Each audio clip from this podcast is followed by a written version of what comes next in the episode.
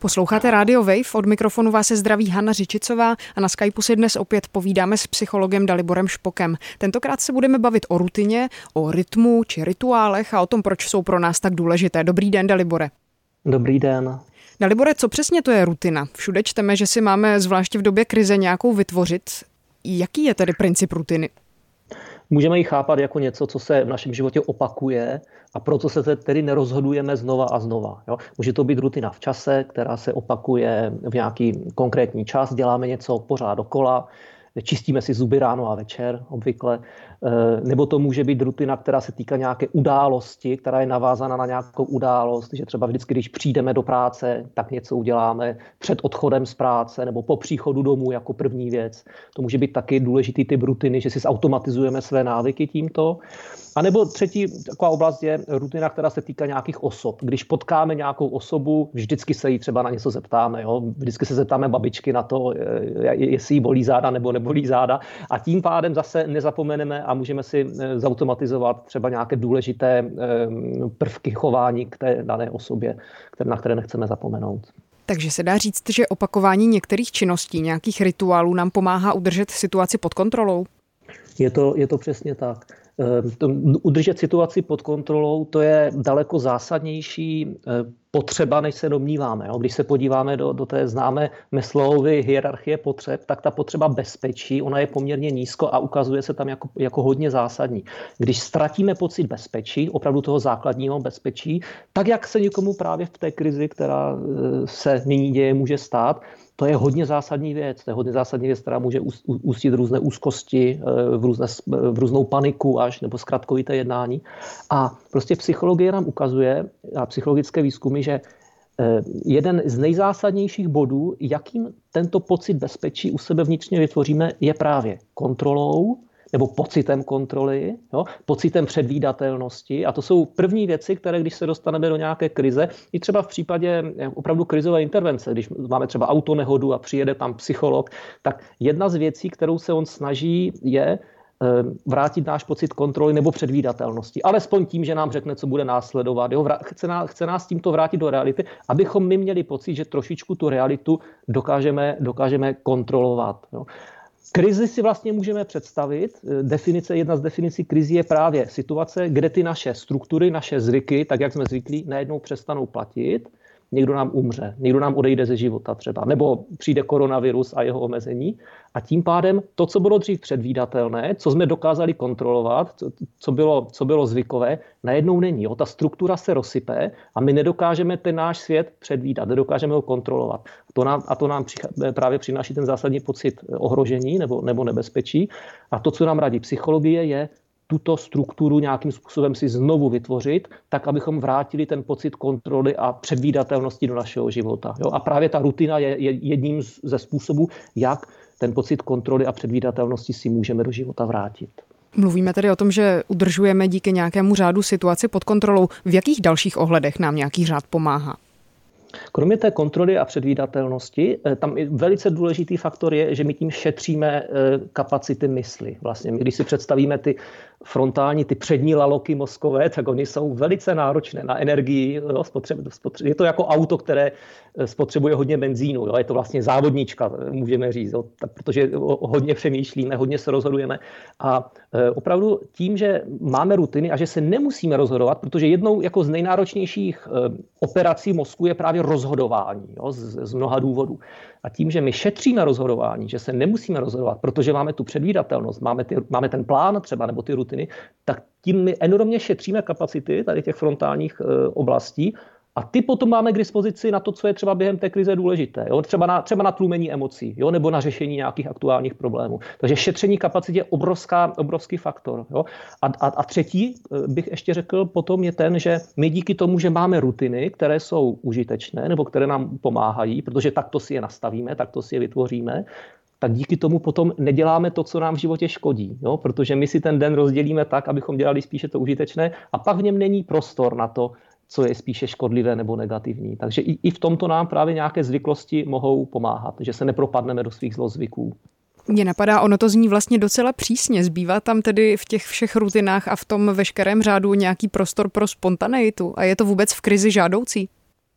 Zbývá určitě ano. Ehm, my si musíme uvědomit, že jako všichni žijeme v nějakých zvyklostech a v nějakých pravidlech. I umělec, i největší kreativec, největší volnomyšlenkář nějaká, nějaká pravidla má. Ta spontaneita, ona prostě může být v rámci e, té struktury. Struktura neznamená, že si rozdělím den po 15 minutách a v, každý, a v každé čtvrthodince si naplánuju, co budu dělat. Že? To by bylo absurdní pro někoho.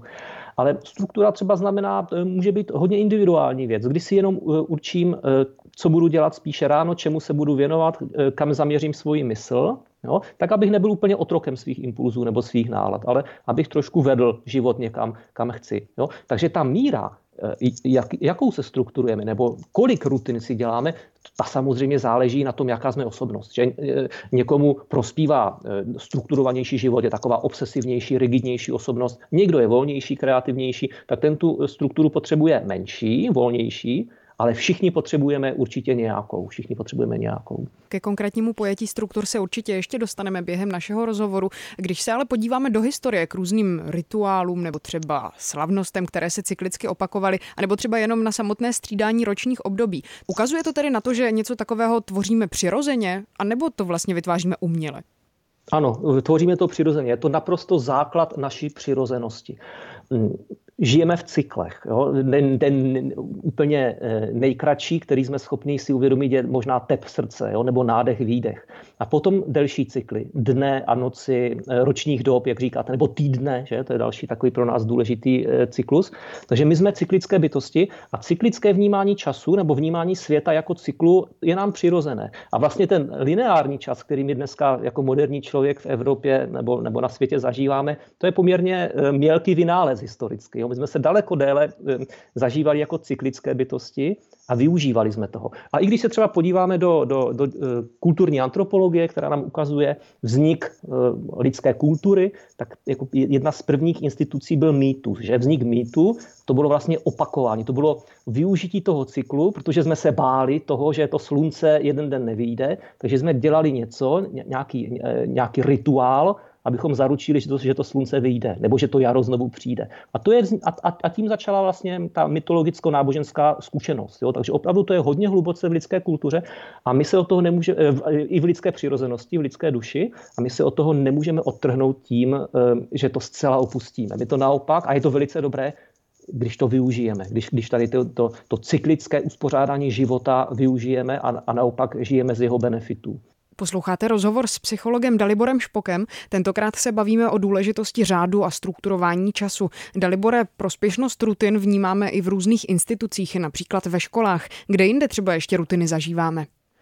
Já bych řekl eh, právě tím, že opravdu je v naší přirozenosti a v kulturní přirozenosti, takže všude, všude, kde, eh, kde je nějaká kulturní instituce, která je dost komplikovaná na to, aby to bylo jednoduché. Jo? U vás v rádiu třeba, že taky si eh, nevysíláte to, co, co, co kdo chcete, máte řád, máte rozvrh, máte program. Ehm, a, a to samozřejmě pomáhá posluchačům se zorientovat v tom, co se děje. Takže ve všech kulturních institucích, ve vězení například, mají rutiny, že mají rozvrh. V klášterech mají nižší rozvrh. Eh, daňový úřad nám dává rozvrh, kdy se platí daně. Všechno, co je obtížné, těžké a eh, co by bylo komplikované eh, na, na život bez pravidel, tak v těch rutinách a v pravidelnosti je svázáno a ono to potom samozřejmě pomáhá. Tím nižší v tom klášteře, oni dokážou díky struktuře, kterou, kterou tam mají, šetřit kapacitami, nerozhodují se, co budou teď dělat, následují rozvrh tím pádem to dokážou vydržet, ten neúplně lehký život. Jo? Orientuje to pozornost k tomu, prostě, co budou teď dělat, nemusí se rozhodovat. Jo? A druhá věc, na to jsme zapomněli, a to je další e, významný přínos právě rutin a, a, a struktury, i v těchto kulturních institucích, ale i v našich životech, tak je ten, že my díky tomu na nic nezapomeneme. Jo, ti mniši v tom klášteře možná mají ten rozvrh, nebo určitě mají ten rozvrh udělaný tak, aby obsahoval vše podstatné. Aby tam byl čas na modlitbu, na, modlitbu, na jídlo, na relaxaci, na práci. A e, díky tomu, že my máme e, e, nějaký rytmus v životě nebo nějaký plán, tak my si dokážeme do toho života obsadit všechno, všechny potřeby, které jsou důležité, nebo měli bychom, jo, a díky tomu potom, že ten rytmus se opakuje, tak na nic nezapomeneme, na nic nezapomeneme. Takže ono to zajistí i to, že se prostě nic, nic nezapomene, že se žádná potřeba důležitá třeba i, i v té kulturní instituci nebo ve škole nevynechá, jo? protože je tam v rozvrhu hodin čas na každý předmět. Nyní jsme ale v takové nové a nezvyklé situaci. Dřív jsme třeba chodili pravidelně na sedmou cvičit, na devátou do práce, ve dvanáct jsme obědvali, odpoledne jsme šli třeba běhat nebo do kina, ale teď ten starý program nebo ten náš starý řád, to naše nastavení z dřívějška neplatí. Jak tedy teď plánovat? Na týden, na den, na měsíc? A jak se třeba plánuje v situaci, kdy jsme třeba o práci přišli? Já bych doporučil spíše se zaměřit na tu přítomnost, protože moc nevíme, co bude, takže, takže spíše bych doporučil ten krátkodobější plán, jo, na, na týden ideálně a potom na den, no, naplánovat si trošku obecně týden, co který den můžu dělat a, a potom každý den si vždycky ráno naplánovat třeba trochu víc, ale Nesnažil bych se dělat něco, na co nejsme zvyklí. Jo. Ten, my jsme se vlastně o tom bavili posledně. Eh, krize není úplně nejlepší příležitost na to učit se zcela novým schopnostem. Jo? Nemáme na to kapacity, jo? ta krize nás vyčerpává. Takže spíše bych se opřel um, o ten plán nebo o ten způsob života, jaký jsem vedl mimo tu krizi do posud, akorát se podíval se na něj, jo? jak jsem si den strukturoval, co mi ho strukturovalo, co vytvářelo ten plán vlastně a snažil se podobný, nejprve podobný vytvořit i třeba v těch omezeních, jo? nějakým kreativním způsobem. Vím, že nemůžu třeba chodit do práce, ale ten čas si můžu ponechat stejný, tak jak jsem byl zvyklý. No. To znamená nebýt moc perfekcionistický a opravdu nemyslet si, že teď se naučím být eh, hodně strukturovaný, organizovaný člověk, nepřeháněl bych to. Jo. Vycházel bych z těch zvyklostí, jak jsem byl doposud zvyklý, podíval bych se, jaké všechny potřeby mi ten můj e, dosavadní rozvrh uspokojoval, tak aby tam zase všechny byly obsaženy v tom novém. Sociální potřeby, relaxace, kreativita, odpočinek, práce, jo, obtížné věci a všechno bych se snažil um, vytvořit, pokud možno teda hodně podobně tomu, jak jsem byl zvyklý. Jo? Netvořil bych něco zcela nového. Pokud to nebude fungovat, tak potom samozřejmě se musím uh, zamyslet a experimentovat třeba trošku více. Jo? Ale na začátku bych vycházel z toho už, uh, co mi fungovalo dříve. Dalibore, vy jste říkal, že je důležité zařazovat do nějakého svého denního nebo týdenního plánu i obtížné věci. Co si pod tím můžeme představit? Jakoukoliv eh, činnost, jakoukoliv aktivitu, do které se trochu musím nutit, která není eh, úplně snadná. Jo? Protože to nebezpečí, to nebezpečí, eh, když si já sám dělám plán, je samozřejmě, že do něho obsadím pouze příjemné aktivity, které mě těší.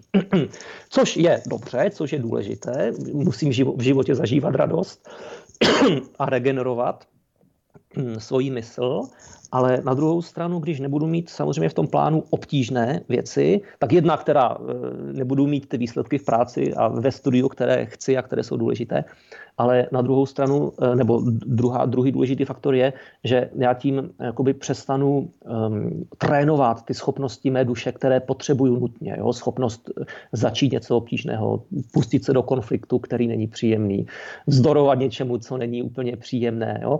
A, a to jsou schopnosti, které velice rychle okorají. Když je neprocvičuju, oni velice rychle e, se snižují. Jo? A já musím neustále je znovu a znovu podporovat a vytvářet a udržovat na nějaké nějaké úrovni. A to se v tom praktickém životě děje právě tím, že v tom svém rozvrhu mám něco, co není úplně příjemné. Jo? Samozřejmě tu nepříjemnost si nedělám jenom proto, aby to bylo nepříjemné. Jo? Volím takové činnosti, které jsou zároveň i užitečné a vidím v tom nějaký smysl. Ale e, ta nepříjemnost, ta obtížnost, ta tam musí být. Jo? Jinak moje schopnosti zvládat stres půjdou dolů. Je to totež jako s otužováním. Co když v době krize pro nás tyto činnosti, jako je třeba nějaká práce do školy nebo nějaká činnost do zaměstnání, ztratí smysl? Tam je otázka, jestli ztratí smysl objektivně, anebo ztratí smysl spíše tím, že jako na, přemýšlíme o něčem jiném, máme nějakou jinou náladu. Jo? Pokud ztratí smysl objektivně, tím, že ztratím práci nebo e, odejdu ze školy, tak samozřejmě tam radím najít si něco, e, něco jiného. Něco jiného, co ten smysl bude mít ale co bude zároveň obtížné. Studium, přípravu na nějakou profesi, něco se mohu učit, jo, nebo mohu někomu pomáhat, tak aby to bylo trošku obtížné. Pokud ztratí smysl spíše jakoby vnitřně, změnou mé nálady, tam bych chvilku jako vydržel, tam bych chvilku doporučil spíš vydržet a pokračoval v tom obtížném a věřil tomu, že je dost možné, že ten smysl se vrátí eh, v době, kdy si trošku moje duše uklidní a kdy, kdy moje nálady si sednou. Jo? Pokračoval, bych, pokračoval bych v tom. A samozřejmě, pokud po, dlou, po delší době by se nevracel, tak potom bych se zamyslel, jako čím to je. Jestli to není tím, že se třeba mé hodnoty změnily nebo mé preference změnily. Jo? Ale to bych nechal chvilku být. Jo? Na, obecně krize není úplně nejlepší příležitostí pro to dělat nějaké revoluce jo? nebo rozhodovat se o nějakých zásadních věcech. Spíše pokračovat v tom, co jsme doposud dělali a na ta důležitá rozhodnutí si počkat. Stále posloucháte Radio Wave a rozhovor s psychologem Daliborem Špokem. Povídáme si o vytváření rutin. Dalibore, máme obecně tendenci význam řádu v našich životech podceňovat?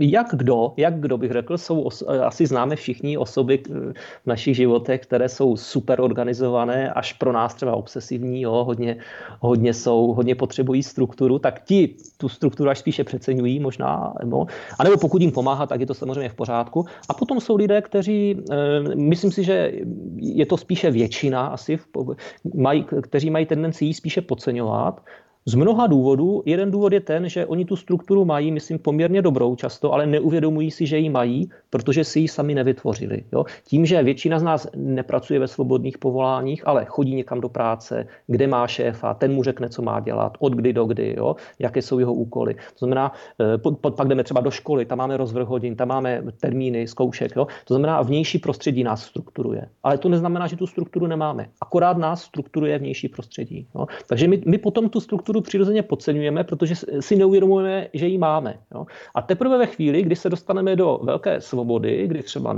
máme svobodné povolání, nejsme, nemáme šéfa, nemáme školu, tak často narazíme. Jo? Tím, že se nám život rozsype a my přijdeme na to, aha, to je proto, protože jsem si do toho života sám nevytvořil strukturu. A tady už musím sám. Jo? A teprve tehdy začneme jako význam té struktury si skutečně uvědomovat. Takže vlastně větší svoboda je život s jasně stanovenými pravidly, než život eh, bez kompletní struktury. Eh, pro svobodný život potřebujeme obojí, jo? Hmm. protože kdybychom měli jenom jedno, kdybychom byli zotročeni pravidly, tak nežijeme svobodně. A kdybychom byli zotročeni jenom tím, jak si mnoho lidí myslí, že, že, že co je svoboda, představují si, že svoboda znamená dělat si, co chci, jo? dělat si, na co budu mít e, zrovna náladu, nebo na co budu mít impuls, na co budu mít motivaci. No a to není svoboda, to je otroctví své motivace, nebo svého zrovna impulzu, který zrovna přijde, nebo otroctví své nálady. Jo? Jsem, jsem prostě ve vleku toho, jaké mám zrovna prožívání. A to neovlivním, že? To vždycky si bude trošku putovat svými vlastními cestami. Takže jsem vlastně otrokem potom jako svých nálad. Takže v obou případech jsem otrokem. A, a jediný způsob, jak být svobodný, je umět obojí. Jo? Umět, umět být samozřejmě spontánní a dát e, na, na své impulzy, ale také e, umět se spoutat trošku pravidly, které samozřejmě si vytvářím já sám, vytvářím si je podle toho, jak vidím, že jsou užitečná, ale to mi umožní, jo, tato vnější struktura, překonat třeba eh, moje nálady, které nejsou zrovna pozitivní. Lenost, prokrastinaci a podobně. Jo. Ono je to prostě tak, že se mohu eh, řídit pouze dvěmi ze, ze dvou míst v životě. Jo? Buď to zevnitř nebo zvnějšku. Buď to se budu řídit svojí náladou, chtěním a nechtěním, a nebo se budu řídit nějakou vnější strukturou. To znamená, že my dva máme tento rozhovor dopředu domluvený, jsme domluvení na čase a to už je pro nás vnější struktura. No, kdybychom se měli řídit pouze tím vnitřním, to tím chtěním, nechtěním, no, dopadlo by to často hůř. No, takže na to je třeba myslet a, ne, a, a nevnímat tu vnější strukturu jako něco, co mě zotročuje, ale naopak jako něco, co mi pomáhá a nad čím mám samozřejmě moc, co si mohu vytvářet sám a když zjistím, že to nefunguje nebo je to škodlivé, no tak mám moc to změnit. Nevytváří nutné strukturování času tlak na výkon? Může, může. To je, to je, to je, to je hodně dobrá připomínka. Záleží právě, eh, jak to strukturování času chápeme. Pokud, to, pokud ho někdo pochopí nesprávně a eh, rozvrhne si den na, po 15 minutách nebo po hodině a v každé té hodině si stanoví, co všechno musí udělat, to znamená definuje tu strukturu výsledkem, no tak pak bude samozřejmě neustále ve stresu, protože e, nebude stíhat, že my obvykle máme psychologickou tendenci podceňovat čas, který potřebujeme na, nějaký, na nějakou práci nebo na nějaký výsledek. No takže bude ve stresu a bude pod tlakem. Jo? Což někdy nevadí, jo? To, to je význam deadlineu, proto si dáváme deadliny, aby, aby právě nám pomohli trošku a, a zatlačili na nás. No ale nemůžeme si dělat deadliny každou čtvrthodinku, to bychom se zbláznili. Že? To znamená, že my, my tu strukturu musíme si udělat jinak a vnímat ji jinak. Vnímat ji jako spíše eh, odpověď na otázku, kam chci směrovat svoji pozornost. Jo, já si můžu udělat hodinový nebo dvouhodinový blok pracovní a řeknu si, budu směrovat svoji pozornost k tomu a k tomu článku. Nebo pro mě osobně budu psát článek třeba. Jo ale neřeknu si za dvě hodiny ten článek musí být napsaný, jo, musí být hotový. A pokud nebude hotový, no tak si najdu zase další blok, nebo možná další den ve stejnou dobu, zase k tomu článku sednu a zase budu psát, dokud nebude napsaný. To znamená, um, musím eh, vnímat, že struktura je spíše to, čemu se chci věnovat svou myslí, čemu se chci věnovat svou pozorností, což samozřejmě také znamená, čemu se nechci věnovat, jo, co teď nemá význam a, a od, od čeho chci odcházet, že nebudu přemýšlet, co budu dělat večer, ale opravdu se budu tomu článku věnovat, ale nebudu si na sebe vytvářet tlak tím, že si budu e, říkat, co, všechny, co všechno chci stihnout jo, a co musí být hotovo za, tu, za, za ten časový okamžik. Poslední otázka, kolem které tak asi kroužíme po dobu celého rozhovoru. Jak zjistíme, kdy potřebujeme rutinu a kdy si můžeme dovolit jenom odpočívat? Já si myslím, že z vlastní zkušenosti. Jo. Ehm, tak, jak jsem říkal před chvílí, ehm, ono naprosto většina z nás pokud žijeme trošku fungující život, tak my tu strukturu de facto máme takovou, která nám plus minus vyhovuje. Jo? Akorát ji máme dost často určenou třeba tím vnějším prostředím, zaměstnavatelem, školou a tak dále. To znamená, podívám se na tu zkušenost, dívám se, co mi vyhovuje, i třeba tím, že mi nastaví tu strukturu někdo jiný. Jo, ale to, že tam spatří nějaký aspekt něčeho, co mi vyhovuje, jo, to si pak můžu přenést i do té struktury, kterou si nastavuju sám. To znamená, dívám se na vlastní zkušenost a na tu míru, nebo na, ta, na ten typ struktury, na ten typ rutin, jo, jestli organizuju v čase, jestli si organizuju víc nebo míň, jo, který mi prostě vyhovuje. Takže je to samozřejmě individuálně odlišné, jo, není jedna metoda, jak se organizovat pro všechny, ale e, dívat se, dívat se na to, co mi prospívá a co mi neprospívá. To bych velmi doporučil. A pokud e, a, a nevnímat, a nevnímat, že ta struktura je v nějaké opozici nebo v protikladu právě k volnému času, k odpočinku, ke kreativitě, jo, Není, není. Ale já, když chci odpočívat, tak si přece taky musím, musím si ohraničit ten odpočinek. Já si řeknu, dobře, tak v neděli budu odpočívat, nebudu nic dělat. Jo? Ale tím jsem si vytvořil strukturu. Tím jsem si řekl, že začátek toho odpočinku začne v neděli ráno a skončí v neděli večer. Jo? Takže tím jsem vlastně si vytvořil strukturu a v rámci ní mohu dělat, co chci. Jo? Ale to je struktura vlastně, to je struktura, to, to, to není absence struktury. Díky moc za rozhovor. Já děkuji za pozvání, pěkný den. Mějte se hezky. Psycholog Dalibor Špok byl hostem Rádia Wave od mikrofonu se loučí Hana Řičicová.